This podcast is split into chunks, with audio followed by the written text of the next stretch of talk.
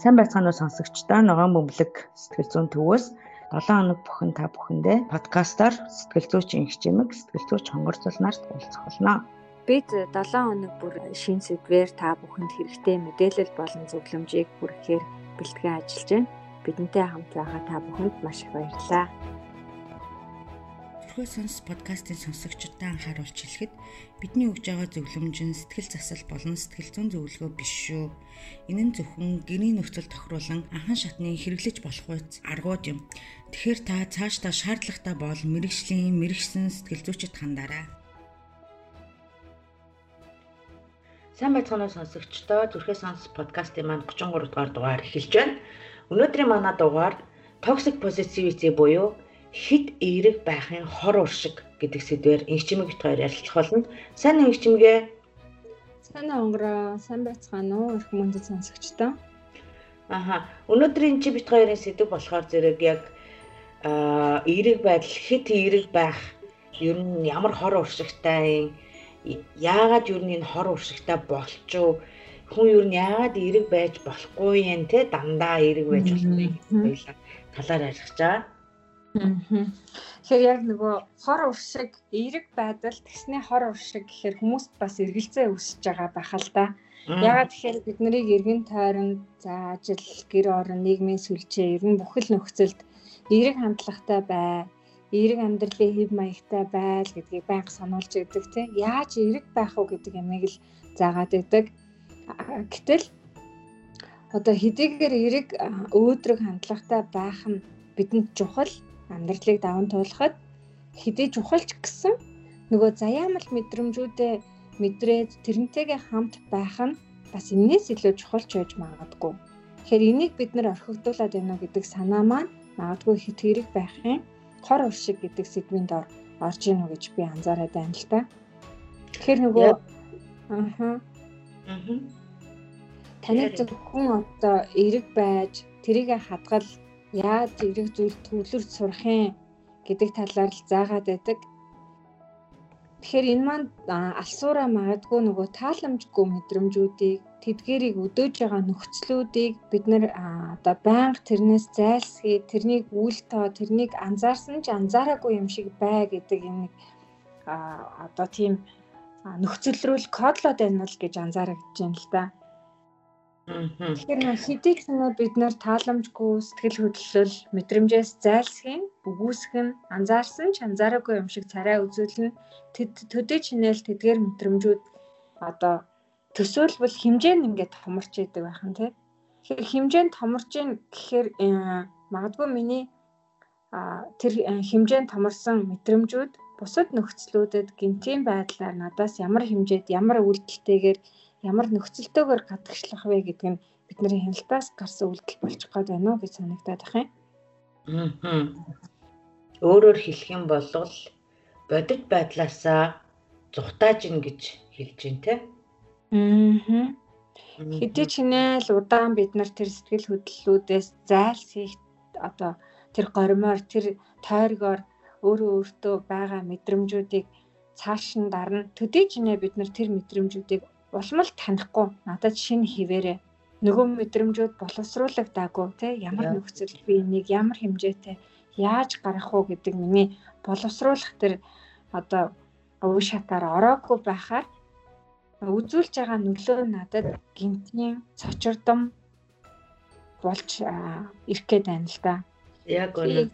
Тэгэхдээ ингээд сэтгэл зүйн одоо бидний энэ тааламжтай тааламжгүй мэдрэмжүүдийг ялгаад зөвхөн таатаа дээр нь фокуслаад анхаарлаа төвлөрүүлээд тааламжгүйгээс зайлсхийх тусам сэтгэл санаа улам тогтворгүй болдог тийм ээ.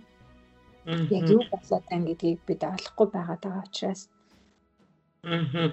Тэгэхээр зэрэг бид болохоор хит их нөгөө аа мэдрэмжүүдийг бий болгох гээд хит тэр эерэг мэдрэмж эерэг мэдрэмжүүд дээр тааламжтай мэдрэмжүүд дээр хит их мэдрэмжүүдээ хит их үнэлж, хит өндрөөр үнэлж гэхүү.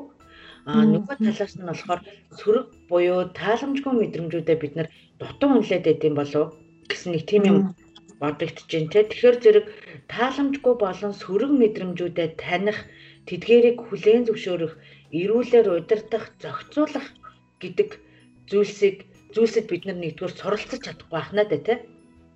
Яг байна. Тэгэхээр суралцаж чадахгүй учраас зэрэг болохоор зэрэг чиний хэлснээр нөгөө амьдралт маань сүргөөр нөлөөлөх магадлал маш их өндөр ах нь ирээдүйд гарч болзошгүй эрсдлүүд бол маш их байх болох нэ дээ. Аа. Одоо хэдүүлээ ингээд төсөөлөд үзээ л та. Таалгүй тааламжгүй сэтгэл хөдлөлөөс бид нар зайлсхийгээл байна. Зайлсхийх тусам тэр мэдрэмж надад яг ямар мэдээллийг хүргэх гээд байгаа юм бол гэдэг гол хэсэг нь алдагдаад байдаг те зайлсхийгээд байгаа учраас. Аа. Жишээлбэл за айц гээл хэдүүлээ бодоод үзье. Айж ахта бид нар тухайн зүйлийг илүү бодтоор анзаараач гэсэн дохоог үг нь авч идэг те. Яг нөхцөл байдал ямар байна? Яг ямар үйлдэл хийх вэ? Гэсэл гэтэл бид нар нөө зайлсхийгээд аа за айц ерөөсөө байж болохгүй аахгүй би зүгээр ч гэдэг юм уу те. Хиймлэр ингээд зайлсхийгээд эхлэхээр нөхцөл байдлаа бид нар алдаатаагаар үнэлчиж болдог. Магадгүй өөрийгөө илүү их эрсдэлтэй аваачих. Аль эсвэл магадгүй нөхцөл байдал миний бодож ирснээс илүү хүнд болох магадгүй миний нөгөө зайлт хийдэг айц миний хяналтаас гарснаар надад илүү одоо шоконд ормоор хүчтэй хүнд байдлаар мэдрэгдэх те дараа нь эргээд тэр байдлаасаа нөхцлөөсөө ангичрах гарахад хүндрэлтэй болгох ч гэдэг юм уу эрсдэлтэй байж таарах гэдэг юм л да.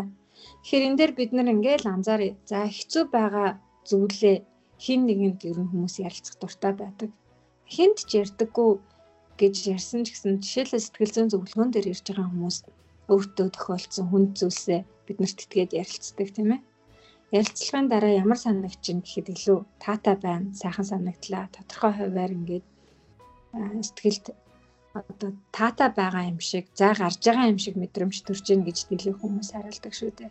Тэгэхээр эндээс анзаарахаар яг тухайн нөхцөлд нөгөө тааламжгүй сэтгэл хөдлөлөөсөө зайлсхийлгүйгээр нүүр тулаад байгаа процесс болчиход байна л да. Тэгэхээр одоо нүүр тулна гэж гэдэг нь мэдээж юу ч болоогүй зүг зүгээр байгаа юм шиг дүр эсгэхээс өшөө хэцүү байх л да. Хэцүү байж болно. А гэхдээ үр дүнгийн хідүүлээ жинлүүр дээр тавиад үзэх юм бол та хин нэгэнтэй хуваалцсныхаа дараа мэдэрдэгтэй адилхан тухайн мэдрэмжүүдийг бид нүүр тулах тусам тэр тийм аймаар биш, тийм хүнд биш. Магадгүй одоо миний бодож ирснаас илүү би хянаад эрүүлэр зохицуулаад илэрхийлэх боломжтой. Өөрөөр хэлбэл тэр бол минийхтэй би эзэн нь гэдэг тэр мэдрэмжийг төрүүлж болох үс юм шиг бодогдоод байгаа юм. Аа.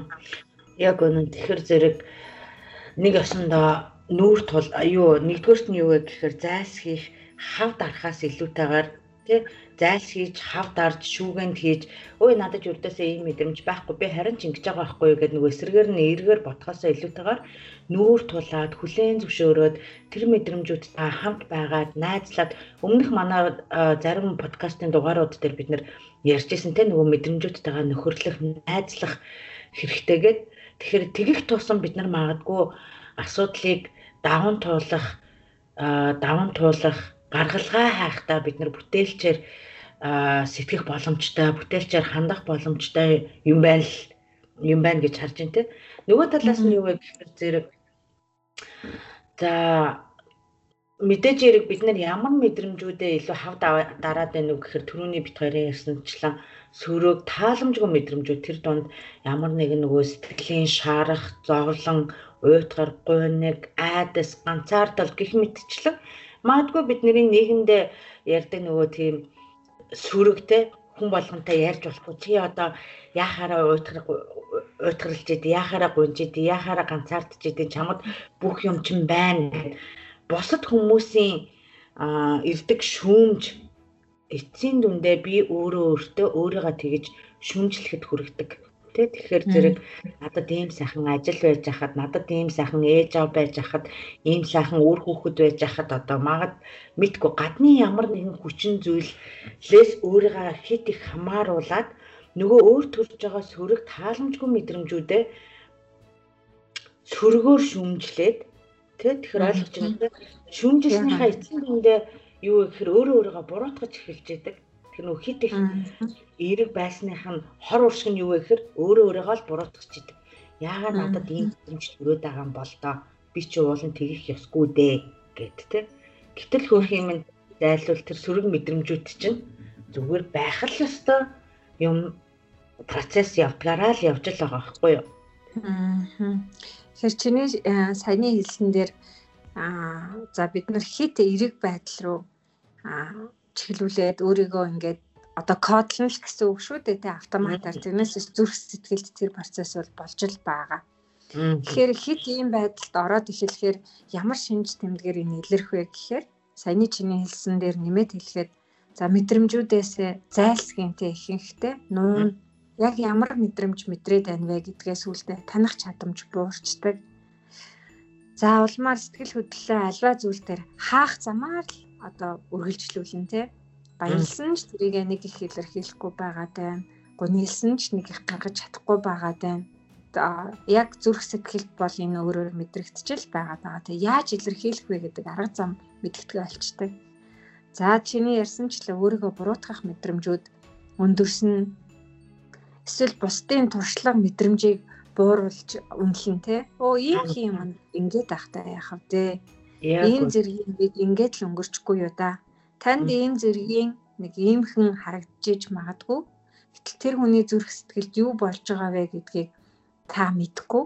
Тэгэхээр нөө өөрийнхөө ингэж нөгөө бууруулж үнэлээд байгаа маань та өөрөө өөрийнхөө сэтгэл хөдлөл мэдрэмжийг хэр сайн мэдэрдэг вэ гэдгээс бас уйлдах гад байна те. За эсвэл таагүй сэтгэл хөдлөл мэдрэмжээ илэрхийлсэн хин нэг нэг ичийн буруутах нь ийм юмд уйлаад тахта яах вэ? Ийм юмд чи бүр ингэж тахта яах вэ? чамд хичнээн сайхан тийм зүйл байхад ч гэдэг юм уу те ингээ бусдыг ичээх буруутгах байдлаар шинж тэмдгүүд гарч ирчихдээ. Тэгэхээр хэдүүлээ бодоод үзэх нь. За гэрээсээ би маш их гонигтай гараад явлаа. Асуудал болсон байна. Хэрвээ би мэдрэмжээсээ зайлсхийвэл одоо тэр гунигаас зайлсхий хийчих юм бол яг юунаас болоод тэр гуниг надад төрвөө гэдэгтээ би нүүр тулахгүй наахна шүү дээ. Гэтэл тэр гуниг надад ямар үндсэн мэдээллийг дамжуулж ийнвэ гэхээр тэнд болсон үйл явдал туршлага дурсамж миний хувьд маш их утга учиртай зүйл байсан байж болох гэдэг.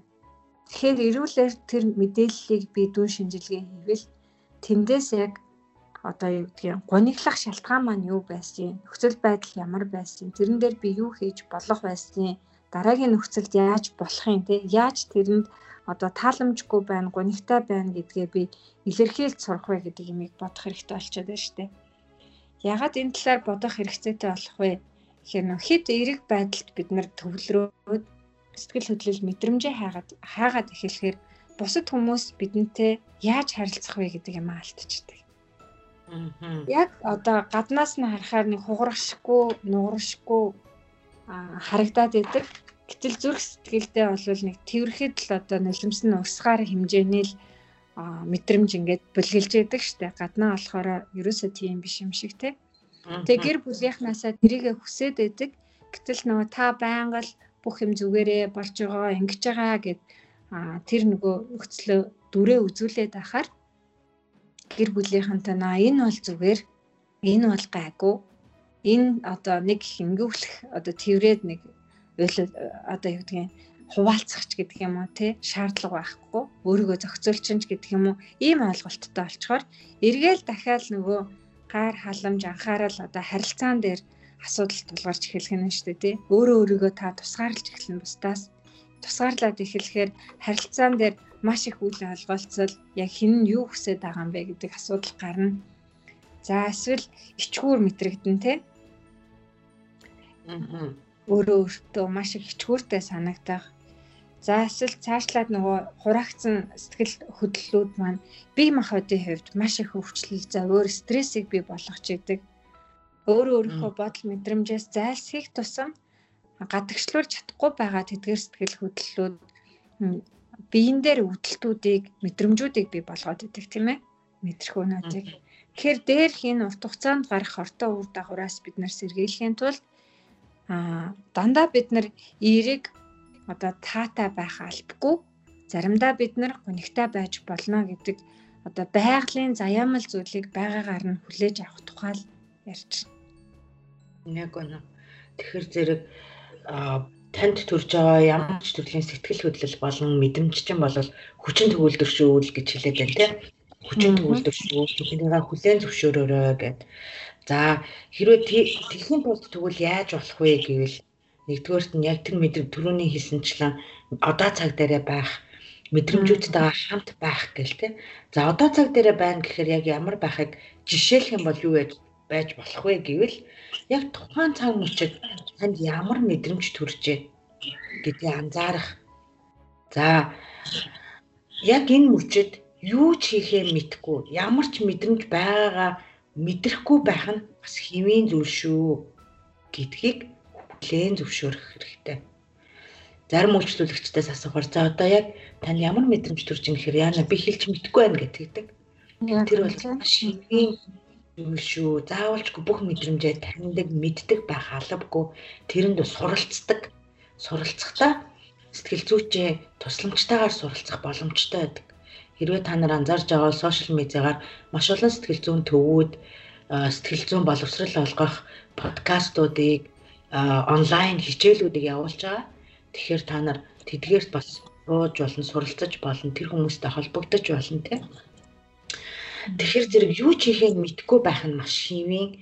За яг түрүү их чимгийн хэлснээр сөрөг мэдрэмжүүдтэй байх нь өөрөө бас хэвийн шүү.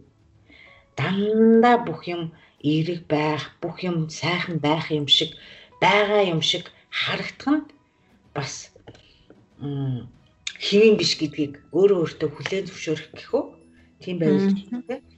Нөгөө талаас нь юу вэ гэхээр энийг та манай сонсогчид бас сонсч л байсан байлгүй сүүлийн хэдэн жил нэлээ төлхөө их ярддаг болчлаа. Өмнө нь бол нэг ярдггүй байсан. Алдаа ч нь өөрөө өсөж хөгжиж байгаагийн процессын нэг хэсэг шүү. Зарим хүмүүс нөгөө алтхаасаа агаад идэг. Тэр нөгөө төгс төгөлж байгаа л те. Би алдах эрхгүй, алдаж болохгүй гэж үздэг. Тэгэхээр алдахгүй юм бол бид нэр хизээч шинэ юмыг суралцаж чадахгүй, өөртөө би шинээр юмыг бий болгож чадахгүй, нээж чадахгүй гэсэн. Тэгэхээр жижиг ч байсан хамаагүй алдаа байгаа бол тэр алдаануудаа алдаан дээр өөрийгөө буруутгаж хэрэггүй, өөрийгөө ичээд санаа зовоож хэрэггүй. А хин нэгэн таньдаг найз нөхдөд чинь ч юм уу, эсвэл хүүхэд чинь ч юм уу, ээж аав чинь хайны жил чинь хэрвээ алдаа гаргаж байгаа бол бас тэднийг шоолоод ичээгээд байх нэг шаардлагагүй. Зарим хүмүүсийг харж байхад зэрэг нөгөө үйлчлүүлэгчдийг харж байхаар эцэг эхчүүд ялангуяа хүүхдүүдийнхаа зарим нэг алдаануудыг хүлээн зөвшөөрч чаддггүй тий. За маш тод жишээ нийтээрээ юу байдаг вэ гэхээр зэрэг медаль хүүхдүүд заавалчгүй медаль авч явах ёстой юм шигээр тий хүүхдүүдийг болсон болоогүй маш олон тэмцээн уралдаанд оруулж идэг. Тэмцээнд оролцож болно. Гэхдээ тэмцээнээс гарч ирэхдээ заавалчгүй медаль авах албагүй. Тэр хүүхэд медаль аваагүй байгаагаараа 4-р байр, 5-р байранд орж байгаагаараа маш том сургамж болж байгаа. Тэр тэмцээнд оролцох нь өөрөө бас суралцах нэг процесс. Бид нэр өөрсдөө бас олох хэрэгтэй. Эцэг эхчүүдийн насан туршидтыг ерөнхийд нь ингээд анзаарч хахад хүүхдтэй маш их өндөр хүлээлттэй байдаг. Тэгээ хүүхдтэй ерөөсөө алдах боломж олгодгүй. Тэгээ аль болох юм нөгөө эерэг байлгах гад одоо яг энэ токсик позитивитийг хүүхд төр маш их илэрхийлэх байдаг. Тэ нөгөө хүүхдийн тааламжгүй мэдрэмжүүдийг дандаа хавд арах гад тий чи одоо уйлаад яа ийм юм болж байгаад чи дараагийн удаа чи тэгчих штэ гэл тий тэгэх шаардлага байхгүй. Тэгэхээр хэрвээ та эрүүл аюулгүй хүүхдийг бий болгож байгаа бол та өөрөө бас ирээдүйдээ эрүүл аюулгүй юм сэтгцэн эрүүл мэндтэй баймаар байвал энэ шүрэг тааламжгүй үйл явдлууд нөхцөл байдлууд тийг хүлээн зөвшөөрөх хэрэгтэй. Хүлээн зөвшөөрөх гэдэг нь хүлцэнгүй бай гэсэн үг бол биш. Хүлцэнгүй бай гэсэн үг бол биш. Аа хүлээн зөвшөөрөөд харин цаашдаа яах вэ гэдэг нөгөө дандаа ирээдүйн гаргалгаагаа гаргаж идэг тийм боломжийг олгох юм байна л да. Аа нөгөө талаас нь юу гэхээр хит эрэг байхаар зэрэг тэр ирээдүгээ харах гаргалгаа шин шийдэл хайх тэр хаалт болж идэг тэрнээс зайлсхийлгүүлж идэг гэсэн үг л дээ. Өөр нэг юм юу хэлмээр байна гэвэл за хэрвээ та хин нэг найз нөхдөдтэй юм уу гэр бүлийнхаа гишүүндээ ч юм уу ажлын хамт олон нэг хүндээ туслах гэж байгаа бол та өөрөө яг хит эерэг хүн бол бусдад шийдэл өгөхөөсөө төр зур азнаарай. Хамгийн таны сайн хийж чадах зүйл юу вэ гэвэл зүгээр сонсох, сонсгол хэрэгтэй. За тэгээд янз бүрийн асуулт асууж байж болж байна. Чамд яавал дээр байна? Чамд ямар тусламж хэрэгтэй байна? Би чамд яаж туслах вэ? Гэ дандаа юм нээлттэй асуултуудыг асуух юм бол тэр хүнд харин ч маш том тусламж болно. Тэрнээс биш энэ бол төрөнгөө инчмгийн хэлснээр те энэ бол юу ч биш юм. Битгий санаа зов бүх юм зүгээр болно. Хатуу чанга байгаарай гих мэтчлэн хэлэх нь яах вэ? Яг энэ цаг хугацаанд бол мэдээж эрэг тухайн хүнийг даун тулахт нь үнэхээр хэрэг болж байгаа. Гэхдээ алстаа бол тухайн хүндээ тийм барьцтай хэрэг болж чадж гинэ үгүй юу гэдгээ бид нараас дор бүрнээ тунгаах хэрэгтэй болов уу гэж бодож байна. Тэгэхээр бит хоёрын өгж байгаа мэдээлэл дээр зарим хүн санал зурж ич бас болно. За одоо хит их ингээд толгойг нилээд ахаар бүр их унжигнаа нэтрэч гэдэг юм уу тийм манайхан бас их ярилцдаг штэ тийм хэл зүгээр. Тэгэхээр нийт агуулга нь ерөнхийдөө сэтгэл хөдлөлийн хувьд плансыг бариараа тэнцвэрийг олоорой л гэсэн гол агуулга явж байгаа. За бид нэр эерэг байхыг хичээн, эерэг амьдралын хэм маягтай байхыг хичээн, бид нар бусдаа урам зориг өгөхийг хичээн. А гэхдээ хизээ, хаана, ямар хэмжээтэй, яаж гэдэг дээр таны мэдрэмжтэй хандаарай гэсэн гол агуулга энд явж. За үүнийг та бусдад хийж өгөхөөс гадна өөрөө өөрийнхөө хувьд хэрхэн яаж баримтлах вэ? Өөрөө өөртөө яаж би одоо үнэнч байх вэ гэдэг дээр үнэ. Тэр нийт агуулгыг бид нэр базаад харах юм бол за хэдүүлээ төсөөлвөл зарим гэдэг гоё. Аа. Тэр нэг татаас нэгтдэг. Өдөр болгон зармаг том томор танд өгдөг. За та өдөр болгон маш их том том зармаг эздэг гэд өөртөө бодоод үзтээ.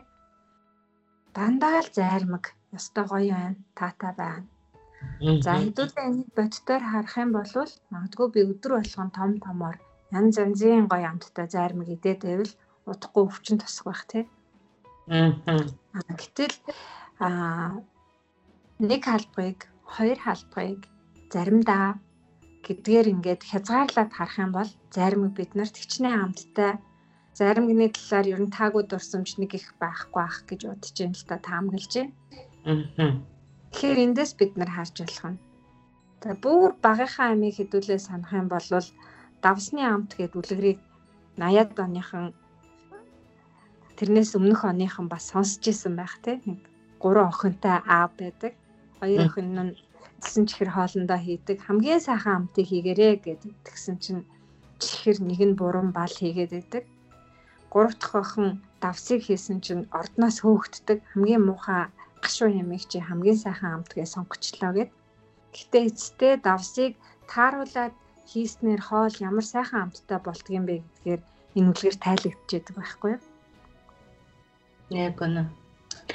Тэгэхээр сая яг чамаа нөгөө нэг юу зарим ярьсан чинь би бүр аманд амтагтаад бүр бялуурах мэдрэмжтэй өрлөө. Тэгэхээр хит эерэг байдлыг бид нар бас амьдрал дээрээ буулгавал олон жишээгээр төсөөлж болох гэдэг юм тий. Яг үнэ. Тийм тэгээд тэгвэл яг саяны чиний хэлсэн дээр нөгөө саяны нөгөө сүлийн үлгэр биш. Тэрэн дээр болохоор жишээлх юм бол бид нөгөө торт бялуу идэх их дуртай, талах идэх дуртай тийм.